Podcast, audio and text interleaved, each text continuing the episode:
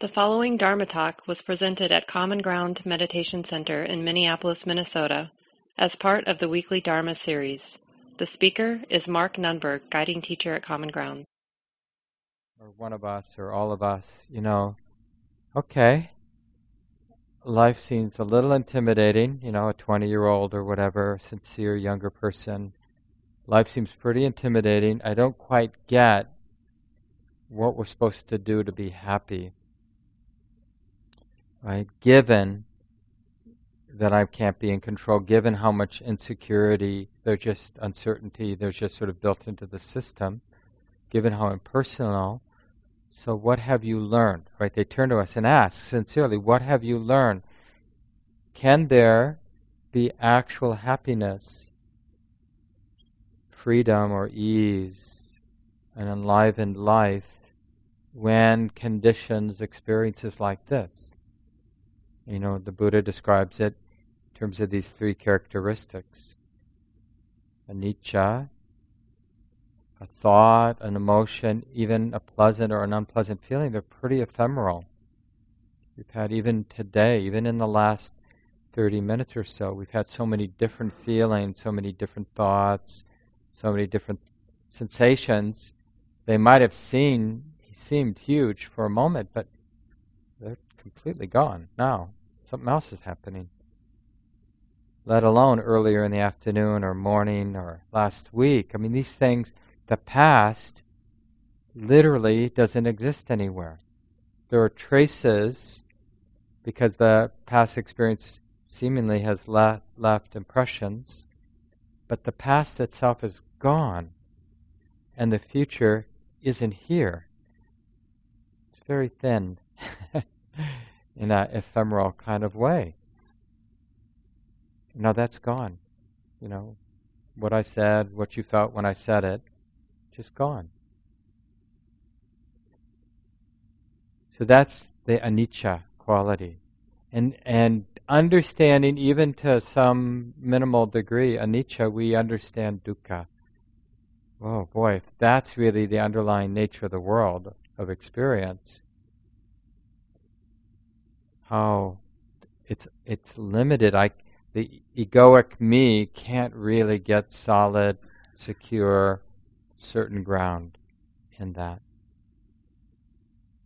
It's unsatisfactory.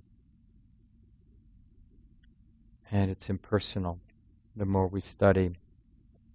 So, what would we say? Like, because this, in a way, it's not just about sankhara dukkha, it's just about the nature of our human existence. The way it actually is. So it's not philosophical, although it may seem or sound that way. But we're really looking at our experience. So, what does ease or freedom, something that doesn't come and go dependent on conditions? So, a way of being with the underlying nature of conditions.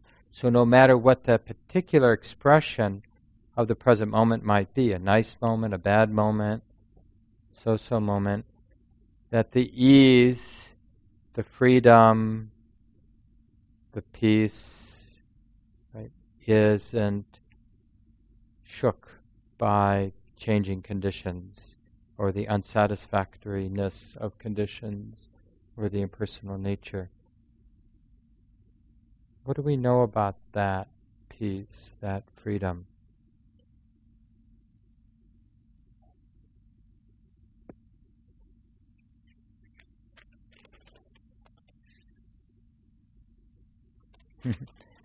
the famous line, most of you probably heard it, but um,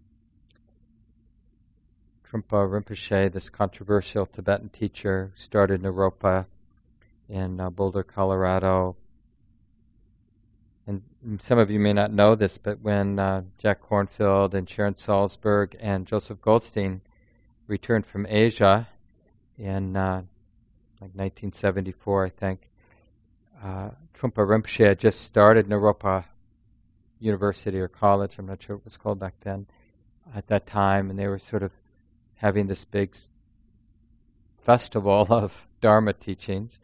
And he asked them to teach meditation, those three folks. So it was kind of the coming together of those three in Boulder in 74. And then a year and a half later, through some friends and circumstances, they got the money together to buy IMS in Massachusetts, Insight Meditation Society, an old, well, it used to be the mansion of the lieutenant governor back in the mid 1800s, but then for the last hundred years or so, it was owned by the Catholic Church, a novitiary, and they bought it from the Catholic Church.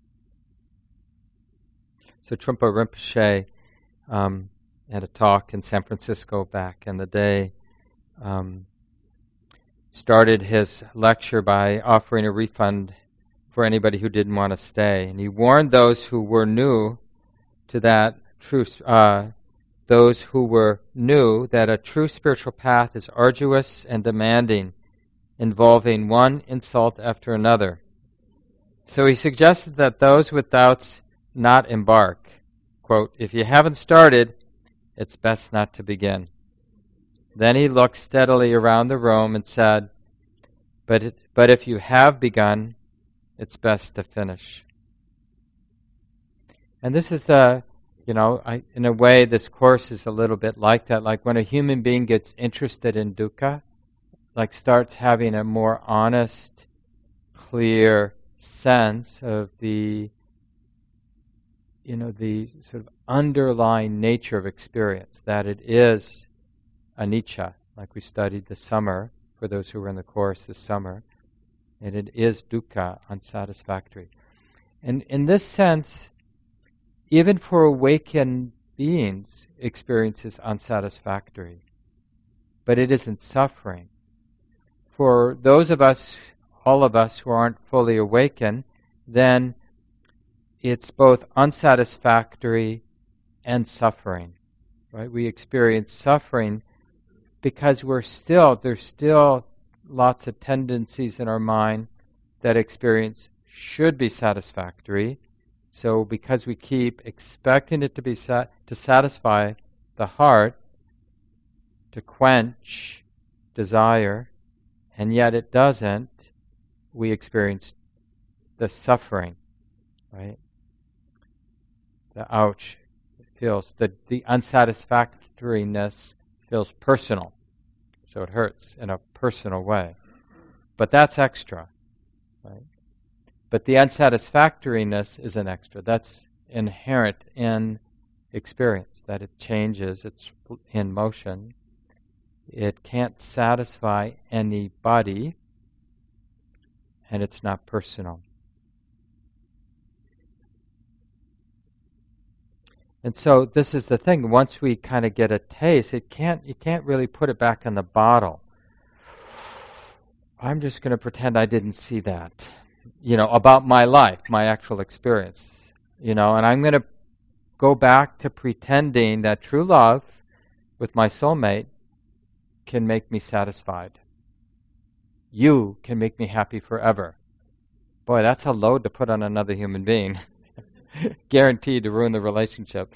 You know, expecting that person to satisfy you, or expecting the house, or the car, or the job, or having a good samadhi sit where the mind gets really calm. It's nice, but it actually ruins things, you know, because when it goes away, we feel a little bit betrayed by how nice it felt. Why'd it go away? I want it back. There's like that joke, so I'm sure many of you heard. The best way to ruin a good retreat is to have a good sit. Because then you spend the rest of the retreat trying to get it back. But get, wanting it to come back isn't the cause for having a peaceful sit. Right? Peaceful sit comes when the mind isn't neurotic, trying to make something happen. When I uh, was doing a lot of practice uh, in the early years in the mid 80s, and uh, I lived in the San Francisco area, in Berkeley and Oakland and San Francisco at different times. But we'd often, my friend and I, who was also into meditation, we'd go uh, to see Sant Kesavadas. I don't know if anybody was in that area at the time. He's quite well known. I, am sure he's dead now. I'm guessing he's dead. Um, but he was a really, he did amazing kirtan, the sort of yogic devotional chanting and just kind of a small house, but people would pack in, and he had a bunch of other musicians that would play, and they, you know, do the Krishna chants and the Rama chants and all the different. Some of you know that. Um, Roger and his crew. Where's Roger? Is he here tonight? Oh, they just performed. They have a kirtan band that comes. Uh, some longtime practitioners here at Common Ground, and they're often in Buddhist studies. Their Temple of Light, I think their group is called. They do kirtan here a couple times a year. And uh, but it, this is a quote from him. This is in Jack Kornfield's book, After the Ecstasy, The Laundry. He's quoting Sant Kesavadas. Go ahead, light your candles, burn your incense, and ring your bells, and call out to God. But watch out, because God will come, and he will put you on his anvil and fire up his forge and beat you and beat you until he turns brass into pure gold. And this is kind of what we end up what ends up happening when we get on a spiritual path because, you know, depending, but if it's a real path, then we're going to start running in to the fact that things are changing, no security, no satisfaction, not personal. And we're going to feel, the ego rather, is going to feel like, well, where do I turn? Where do I turn? And it's it's kind of you know like they say it gets narrow. The spiritual path gets narrow. And I I would imagine this is not that uncommon. Like those of you, especially who've been at it for a while, you know how things that you would normally the carrots you could normally dangle in front of you to kind of get you through your day stop working as well. So then you have to find something else to intoxicate, enchant, inspire but after a while, nothing seems to work. And it's not that your partner is sort of not as great as you once thought, or chocolate cake isn't as great as you once thought, or you know, movies or other entertainments aren't as great. It's just that they, the mind can't help but notice that it's anicca dukkha anatta, whatever that experience of watching the movie is. And even though we'll get a little intoxication, a little break from the pervasiveness of the ego, the self centered mind, seeing anicca dukkha anatta, when we get absorbed in some delight, whatever it might be, we always come back and realize anicca dukkha anatta. And this, it's sort of confronting the underlying nature. This is why the Buddha I mean, this is basically the wisdom path. We use samadhi so we can tolerate the wisdom practices. Samadhi is sort of the moist balm. All the samadhi practices, all the practices that unify the mind, ritual, chanting, paying attention to your nostrils, and, and then to the inner joy of retreating, of secluding the mind from sense experience. So we have all these samadhi concentration practices that create a temporary, relatively resilient, but still temporary good feeling of unification. And because we have that temporary good feeling, inner safety, then we're willing to do wisdom practice. Oh my God, things really are anicca, dukkha, anatta. Insubstantial, can't be grab can't be depend. No, we can't depend on it. It's unsatisfactory and not self, not personal. Everything we look at. And if we don't have enough samadhi, then we end up do, studying the three characteristics with a subtle aversion, and the mind starts to slide towards nihilism and depression and some kind of aversion, some flavor of aversion which obviously isn't helpful. Because then the only thing that seems skillful is get me out of here. I just want out. Then we look harder at sense pleasure to get me out of it. You know, we become more susceptible to addiction, anything that's interesting. Or we get interested in like, you know, sleeping too much or any kind of like get me out of here that's a telltale sign that your investigation isn't coming from a balanced place. Like you're maybe seeing what's happening, but you're not seeing from a neutral place. You're seeing what's happening from a place of someone who doesn't like what they're seeing, from self view. The self that wants solid ground, wants security, right?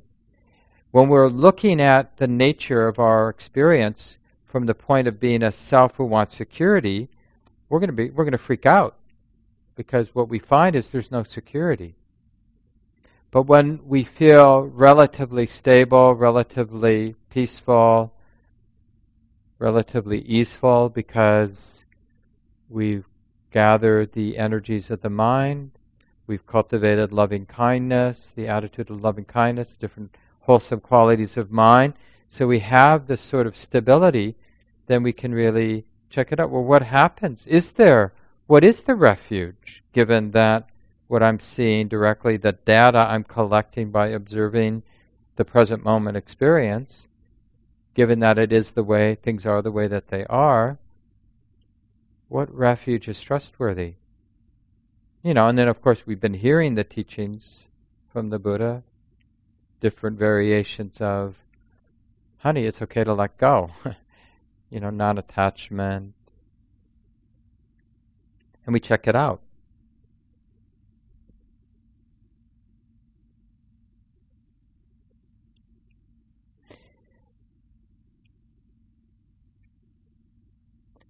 the Dalai Lama suggests that we, in reflecting in this way, we start having an aversion to samsara, like an aversion to doing what we've always done. Why keep looking for happiness? Like we see this in grosser levels, like whatever our addictive pattern is, always dating the same kind of person, but it never works out, or eating too much, or watching too much TV, or you know, just and then eventually, like in this, at least in this specific place, we have that aversion to samsara. Like, I, we feel the impulse to go there again, but wisdom says, I know that loop of samsara. At least I know that specific loop of samsara, right? When you do that, you get that, right? Why do it? You're not, this time isn't going to be better than the 20 times before, the 4,000 times before. So maybe, as unpleasant as it might be, maybe just hang out with what you're already feeling, than to go through that whole loop of hope and then betrayal. You know, the hope that going out and partying is really going to lead somewhere, or whatever it might be. I mean, I'm not putting down going to a party, but going to a party with the idea that it's really going to lead to some kind of permanent happiness, well, then there will be betrayal. There will be dukkha. Like that story often um, repeat from Susan Piver about somebody talking to her about a relationship and asking, "Well, do you think it can work?" And she says, "Well, of course the relation, this new relationship can work as long as you don't expect it to make you happy." Right? So go party as long as you don't expect it to make you happy. Watch that TV show, but don't expect it to make you happy. See, then it changes. Like, well, if eating this isn't going to make me happy, why eat it? You know, I mean, unless you, the body needs food. So that's the thing. We watch that next program because there's this diluted idea that somebody's really going to be taken care of with that sense experience. And so we're learning to, initially, we have to get really comfortable in this cornered place, just to be provocative, where we don't trust the, uh, samsara anymore. You know, whatever the loops, how we dance with our sense existence, we don't trust it to make me happy anymore. Vacation, planning vacation, yeah, I can, I'm fine, but I don't expect it's going to matter much. See, it sounds, it's very close to like, oh, he's depressed, you know, or something like that. But it's actually this development of wisdom, because it's actually true, you know. We've done a lot of some of us have had good fortune and we've done ex- so called exciting things, interesting things. But what is the long, you know, is there, what's the lasting effect, if anything?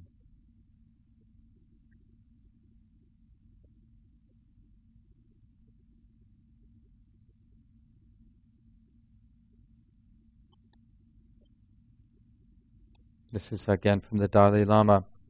We try to enjoy ourselves in order to have some kind of mental satisfaction, but the pleasure and happiness of samsara are such that no matter how much we try to enjoy them, there is no sense of contentment. It's just endless. You should reflect upon this lack of contentment, which in itself is a great suffering. And the Buddha says, whether Buddhas appear or not, there remains this element, this structure of things, this certainty in things. All formations are impermanent. All formations are dukkha, unsatisfactory. All things are not self.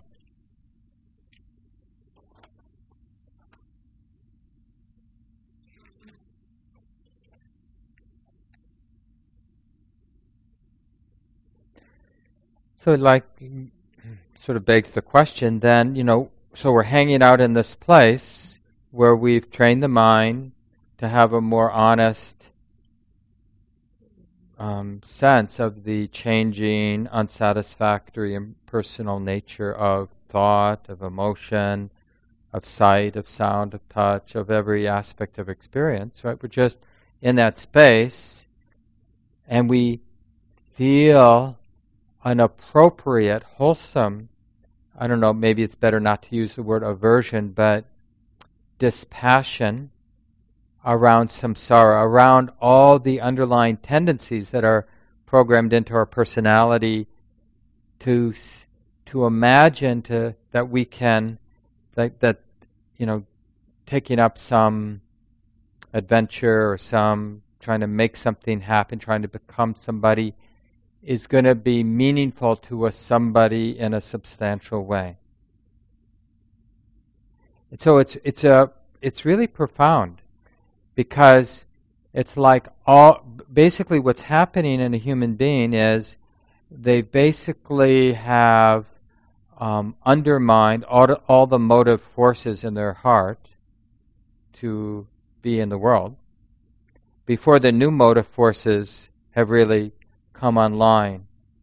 So it's a tricky place. Like you hear stories, I know a lot of you have read Eckhart Tolle's books, because it's a dramatic story where his awakening, and he was disoriented for a couple years, not really able to function very well. And this is that sort of dark night of the soul in a Buddhist Buddhisty sort of way where the old way, circling in samsara, doing the same thing, getting the same result. An ego, a self centered mind, seeking something substantial and satisfying and personal in a world that doesn't deliver things that are stationary or you know solid and satisfying and personal yet that's what the self-centered mind is seeking in relationship, in food, in sense experience, in becoming somebody. We're looking for something that's solid or dependable, not insubstantial. We're looking for something that's satisfying, not unsatisfying. That's mine, not that's nature, not mine, Right? So we keep going, and then we realize that's not going to work, and then we're in this sort of purgatory place. It's called being a spiritual seeker. That's why people come to a place like and they go, everyone's so neurotic. But it's often it's because a lot of people when they're doing the practice we're on in the hot seat, you know. It's like we're not content to participate in ordinary loops of diluted loops. So we get weird because we don't have our ordinary distractions. I mean, we still do, of course, but they're not working as well as they used to work. Right? We've started to undermine the ordinary patterns of distraction. They're just appearing to be not worth the effort more and more. Anybody notice that in their lives? This pattern? Right? This is quite predictable. And good Dharma friends normalize this for each other. You know, yeah, just don't call that person anymore. Uh, I haven't played ping pong in years. now, if you still play ping pong, I crave playing ping pong, by the way. it's just our basement ceiling is too low. But someday I'll have a nice ping pong table. And then, and then the dukkha will be needing people to play who aren't too good, but aren't too bad. And really are into it, but don't really want to win. right? Not too competitive. Never will end.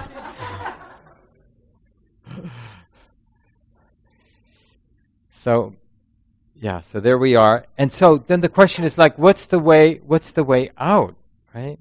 So we're hanging out in that place and then that's where we, you know, the teachings, we hear the teachings like the Buddha's synonyms for nibbana, which I have the unfashioned, the end, the effluentless, right? The true, the beyond, the subtle, the very hard to see, the ageless, permanence, the undecaying, the featureless, non differentiation, peace, the deathless, the exquisite, bliss, solace, the exhaustion of craving, the wonderful, the marvelous, the secure, security, nibbana, the unafflicted, the passionless, the pure, the uh, release, non attachment, the island, shelter, harbor, refuge, the ultimate. And the image that's used, and it relates to the word nibbana, is a, a, a fire going out. So this really ties in with the word non attachment or relinquishment, putting down the load. There's a great story, I don't know if you know Ramana Maharshi, but a very famous Indian saint who died around 1950. Uh, and pretty influential. I, some of my early teachers were students of his, and uh, I've been to his place in southern India. Some of you know Franz, who comes and teaches us Qigong he's got a place down um, near um, Ramana Maharshi, where he was on this mountain in southern India. But he used to tell, he didn't talk too much during his years of teaching, but one story he told is, you know, just to kind of describe to his students, like, what they're not getting. He says, you're, you're like you're on a high speed train, you know, an express train, and you're standing in the aisle, and you're holding your luggage. Thinking that, you know, you're delivering, you're bringing your luggage to the next, wherever you're going. And then he's, you can put the luggage down.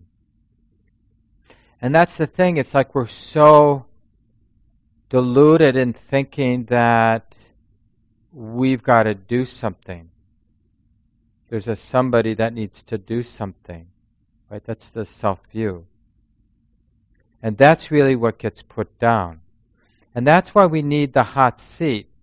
Because there we are, and we really created by studying anicca dukkha anatta, right, which will continue into the winter, we really create this hot seat where we're a sensitive human being, and everywhere we look, you know, whatever sense experience we can imagine or that's inf- available, it's like, it's not that it's bad, it's just anicca dukkha anatta. It is what it is. It's not less than what it is. Soup doesn't become less than what soup is. TV doesn't become less than what it is, but it, it's seen as not being more than what it is. It's just that experience being known, and it stops at some point. It arises, it lasts, and it ceases. It can't provide a full, complete satisfaction. And it's not personal. Whatever we feel when we're watching that show or eating that food or hanging out with that friend, all of that is a conditioned arising. All that, like, oh, you're the best, or this food's the best, or whatever, delight or hate, that arises conditionally. We interpret it out of habit as that's my emotion or that's my feeling, and then that's our conventional language.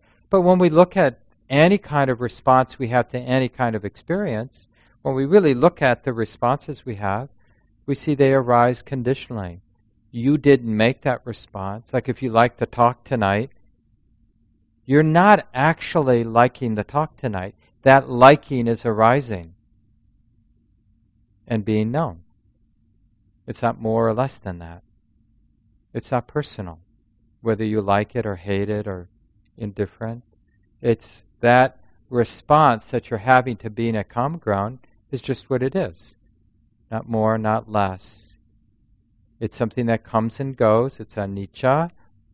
Whatever the response is, it's not going to satisfy a somebody. And it's not really personal. And the more we hang out in that place, and especially hearing teachings about letting go, different directions, different varieties of hearing the teaching about letting go, gradually the refuge comes into view, which is, not, you know, non clinging, but not the word, not the concept, but recognizing the heart, the mind free of clinging. Recognizing the heart, like we know as Dharma students, we've been we've gotten pretty good at recognizing when the heart's attached, right? Because the dukkha wakes us up. Oh, look at this. My mind is attached.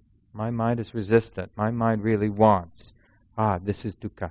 This is suffering. We can get good at that, but we're not so good at noticing the heart or mind free, empty of grasping. So you have to hang out in that space until being a human being who's sensitive to experience it, that is anicca dukkha anatta, anatta, and there's nobody suffering. Dukkha is, but no one is suffering. Things are unsatisfactory, things are anicca dukkha anatta, but there's nobody who's suffering. That's the experience. It's okay. The world of anicca, dukkha, anatta hasn't changed. Experience, sense experience, still comes and goes, not doesn't satisfy anyone, and is impersonal. But the somebody who's suffering is not to be found. Suffering is, no sufferer can be found. That's a line from Buddha Ghosa's text, about 300 CE. Um, famous monk who wrote The Path of Purification. It's an important text in early Buddhism. Suffering is, do, uh, doing is, no doer can be found. Suffering is, no sufferer can be found. Not, uh, it should be like dukkha is. Things are unsatisfactory, but no sufferer can be found. So I'll leave it here. Um, yeah, lots more to say, but we'll pick it up in the winter for those of you who are interested. But we need to break into small groups for the discussion. And remember that theme again. Of course, anything that seems relevant from the talk tonight to share in your small group would be appropriate. But just in particular, that theme of responding to that question, given the nature of experience is what it is, somebody with you know, dear friend, a sincere young adult, asks you, so what taste, what intuition do you have you experienced of real freedom, given that there really isn't any security, any certainty, anything that is satisfying in a lasting way, given how impersonal not just the world but our minds or emotions are, how have you found your way toward any real, substantial, lasting ease and peace? What does that look like in your life? What would we say to that person? What would be an honest, not idealistic, not hopeful, but what would be an honest response? it might be nice just to go there or anything else that seems relevant. So again, it looks like somewhere in the 60s or 70. So let's say if we do 22, This talk, like all programs at Common Ground, is offered freely in the spirit of generosity. To learn more about Common Ground and its programs, or if you would like to donate, please visit our website www.commongroundmeditation.org. Thank you for listening. To learn how you can support the teachers and Dharma Seed, please visit dharmaseed.org slash donate.